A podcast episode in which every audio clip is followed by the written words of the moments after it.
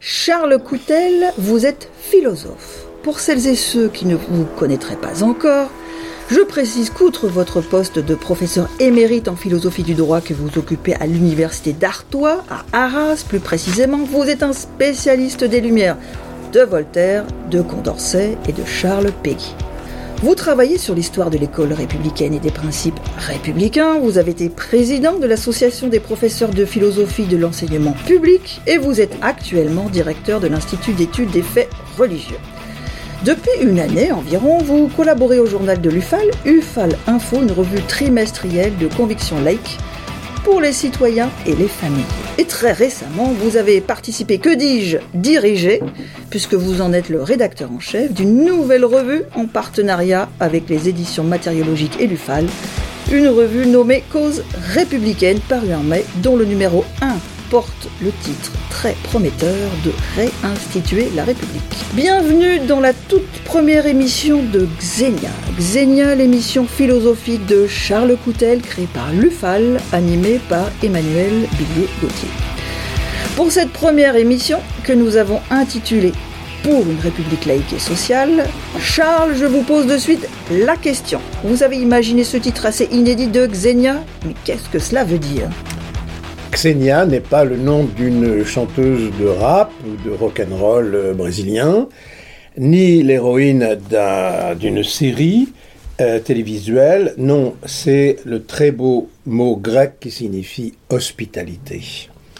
Euh, Zeus est dit Xenos, c'est-à-dire celui qui est le dieu des, des mendiants, mais aussi des hôtes. Xenia, euh, est souvent pris malheureusement en mauvaise part en français. Ça existe dans deux mots euh, détestables de xénophobie et pire encore de proxénète. Donc évidemment, euh, xénia est un terme que nous devons refonder. C'est l'accueil de l'étranger en Grèce. C'est le fait de, de, voir Ulysse déguisé en mendiant être enfin reconnu par Pénélope. En Grèce comme dans le monde sémitique, l'hôte est celui qui, que, j'aime accueillir. Euh, je vais lui donner à cet hôte le, le meilleur de moi-même parce qu'il se pourrait bien que ce soit l'envoyé des dieux et pour les religions monothéistes l'envoyé de Dieu. Le mot hôte, Emmanuel, est passionnant car il renvoie à la fois à celui euh, qui reçoit, mais aussi celui qui est reçu.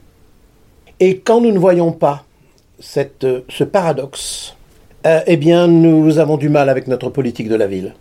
Nous avons du mal avec notre politique des services publics et évidemment avec l'accueil des migrants qui viennent de très loin, mais peut-être parce qu'ils ont besoin de nous et on le comprendra, nous avons besoin d'eux à tout niveau. Ce qui veut dire aussi que l'hôte devient hostile, hospes, hostis en latin c'est très proche, ça veut dire qu'en fait l'hôte devient ennemi quand je n'assume pas le paradoxe que je viens de vous décrire.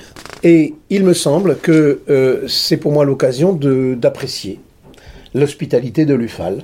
Euh, je, suis particulièrement sensible à, euh, toutes les, composantes du, mot. C'est aussi donc un clin d'œil à l'accueil, que, que l'UFAL me réserve en tant qu'individu, euh, philosophe. C'est un terme, philosophie, que nous n'avons pas à, à, renier. Euh, pourquoi? Parce que, comme l'hospitalité, la philosophie est à l'horizon de notre devise républicaine liberté, égalité, fraternité. Sans doute aurons-nous l'occasion de montrer que c'est par l'hospitalité que la révolution de la citoyenneté pourra opportunément être fondée par précédé par une révolution de la civilité. Votre dernier ouvrage, intitulé Pour une République laïque et sociale, sous-titre Héritage, défis et perspectives, paru cette année chez l'Armatan, sous-tend que la République n'est ni laïque ni sociale. Pourquoi Charles un tel désenchantement?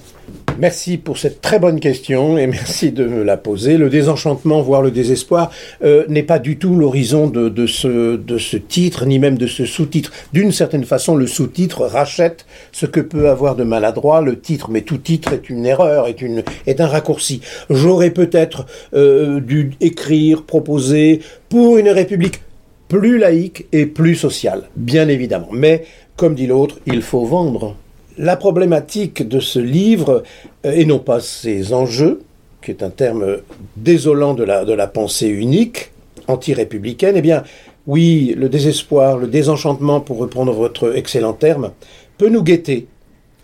Euh, même si je nuance en fonction de ce, du petit commentaire que je viens de, de vous proposer. Pourquoi laïque, Parce que tout simplement, soyons lucides, euh, depuis 1792, date de la fondation, année de la fondation de la Première République, eh bien, soyons lucides, les inégalités persistent et beaucoup trop de, de, jeunes jouent à bouder ce modèle euh, qui pourtant leur permet d'avoir des études gratuites, une santé gratuite, comme on l'a vu à travers nos, euh, nos politiques sanitaires.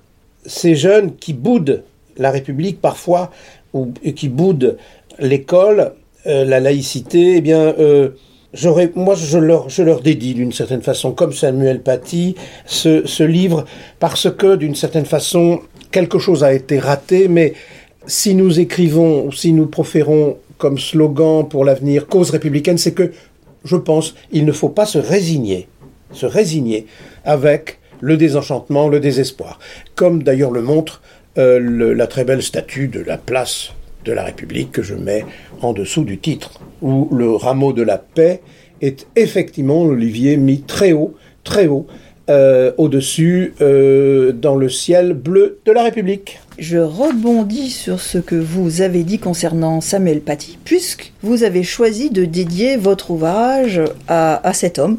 Ainsi, pouvons-nous lire à la mémoire de Samuel Paty, professeur mort pour la République. Pensez-vous, Charles, que la République est un peu morte avec l'assassinat de ce professeur? Oui, et qu'on me permette d'être un tout petit peu, non pas solennel, mais, mais concentré et sérieux. Je le suis tout le temps, grâce à vous, Emmanuel.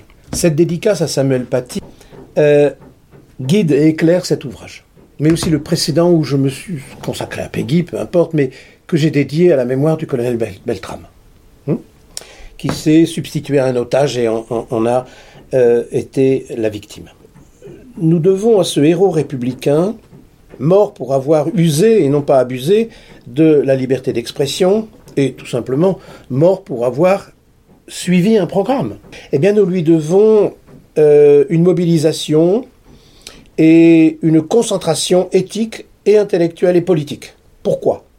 Parce que le piège des fanatiques consiste à attendre de nous que nous répondions fanatiquement à leur fanatisme. Euh, or, c'est justement ce qu'il faut éviter. Et ce, livre est destiné à donner des outils pour répondre non fanatiquement euh, aux fanatiques. C'est une leçon des Lumières dont je parle notamment dans ma première partie. Et puis, oui, euh, dédicace à Samuel Paty parce que la décapitation, avant d'être le supplice ultime, barbare, utilisé par les terroristes, vous le savez, du, du temps de Daesh, c'est aussi dans notre imaginaire euh, un signe de, critique radicale, pour le coup, euh, d'un régime politique. Les Anglais, avec Charles Ier, si je ne m'abuse, et Louis XVI, ont décapité. Alors, il me semble que la décapitation est une occasion de réfléchir sur, d'une certaine façon, euh, une certaine république qui aurait perdu la tête. On me permet ce mauvais jeu de mots c'est la confirmation non seulement cette décapitation de, l'horreur fanatique, on l'a vu, mais ce sont aussi euh, cette décapitation est l'indication d'un risque d'essor, non pas de victoire, mais d'un développement des intégrismes, des fanatismes, de tous les obscurantismes, qui non seulement veulent pas qu'on garde notre tête, mais en plus euh, souhaiteraient que euh, ces têtes soient vides. Demandez donc aux petites filles de l'Afghanistan ce qu'elles en pensent quand les talibans étaient au pouvoir. Donc notre République, à travers cette prise de conscience euh, et cette décapitation, comprend qu'il lui faut avoir, si je puis dire, et je ne fais pas exprès, hein, la tête sur les épaules. Et remplir la tête. Pour cela, euh, en face de cela, que les terroristes se mettent à avoir peur. La République, quand elle nous appelle, quand elle nous encourage, elle peut être extrêmement, extrêmement ferme. Ferme, ça ne veut pas dire violent. Comme le précise notre introduction générale, mais aussi l'avant-propos de Gérard Delfaux, et aussi la, préface tout à fait fraternelle de notre ami euh, Patrick Kessel. Voilà. Euh, oui, c'est une dédicace qui est en même temps une, une sorte de feuille de route, Emmanuel. Entendu. J'ai bien saisi euh, tout- toutes ces précisions et ces nuances. Nous allons détricoter en quelque sorte euh, à présent les, les chapitres de votre livre pour en extraire le fil conducteur des émissions de Xenia. Et la semaine prochaine, nous parlerons de cause républicaine que vous évoquez dans la deuxième partie de, de votre livre. Et la cause républicaine, Charles, en quelques mots, c'est quoi? J'ai envie de dire avec Zazie, euh, tu causes, tu causes, c'est tout ce que tu sais faire. Euh, une autre expression qui fausse le terme, c'est Oh, c'est une cause perdue. Dans les années 70, 68, 70, il y a eu euh, des défenseurs de la cause du peuple. Ce mot cause est un terme galvaudé. Mais quand on, on accole ce terme cause à cause républicaine, on peut être tenté, et je le souhaite, d'être euh, à l'avant-garde d'une prise de conscience. À force de galvauder ce terme de république, de, la mettre à toutes les sauces, nous constatons que, comme une pièce de monnaie qui se, dont l'effigie s'efface à force d'être échangée, eh bien le mot république, lorsqu'il est éclairé par le mot cause, peut, en un sens gramscien, devenir pratique, créer une implication, créer une mobilisation. Ce qui est à l'horizon non seulement de l'idée de cause républicaine, mais aussi de la revue, mais aussi éventuellement de ma deuxième partie, c'est l'idée que euh, la cause, en un sens juridique cette fois, fondée, précisée, maîtrisée, j'espère, c'est une affaire que l'on plaide avec une argumentation que l'on va juger et sanctionner si les énoncés que cela suscite peuvent euh, remettre en cause l'ordre public. Tiens, ordre public, ce sera le deuxième thème du deuxième numéro de, de Cause républicaine. Cette expression, par conséquent, euh, entend rompre avec une certaine routine qui est la nôtre lorsque nous utilisons et nous banalisons le mot République. J'aurai l'occasion d'y revenir dans d'autres émissions. Cet énoncé cause républicaine est gramscien, mais il, est, il renoue aussi avec le meilleur de l'esprit des lois de Montesquieu, qui consiste à dire que la vertu politique du républicain est difficile. Voilà pourquoi il vaudrait mieux s'y mettre à plusieurs, parce que cela consiste en tout, en, en tout genre et en tout temps à sacrifier l'intérêt personnel au nom de l'intérêt général. Donc, euh, cause républicaine est un énoncé qui appelle à l'argumentation tout autant qu'à la défense des principes et des idéaux. En tout cas, voilà une première réponse. Merci Charles Coutel pour cet éclairage philosophique et républicain à retrouver en podcast sur notre radio Laïcidad. Vous tapez Laïcidad puis Xenia. Vous y trouverez aussi notre programme en entier avec plus de quatre autres émissions, laïque et sociétale avec Laïcidad, justement qui débat des sujets de société une fois par mois.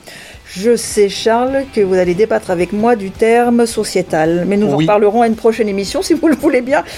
Euh, Également euh, au menu de notre radio, un rendez-vous littéraire avec Itrema, la chronique engagée hebdomadaire de Philippe Foussia, écoutez euh, régulièrement et surtout à midi pile tous les lundis.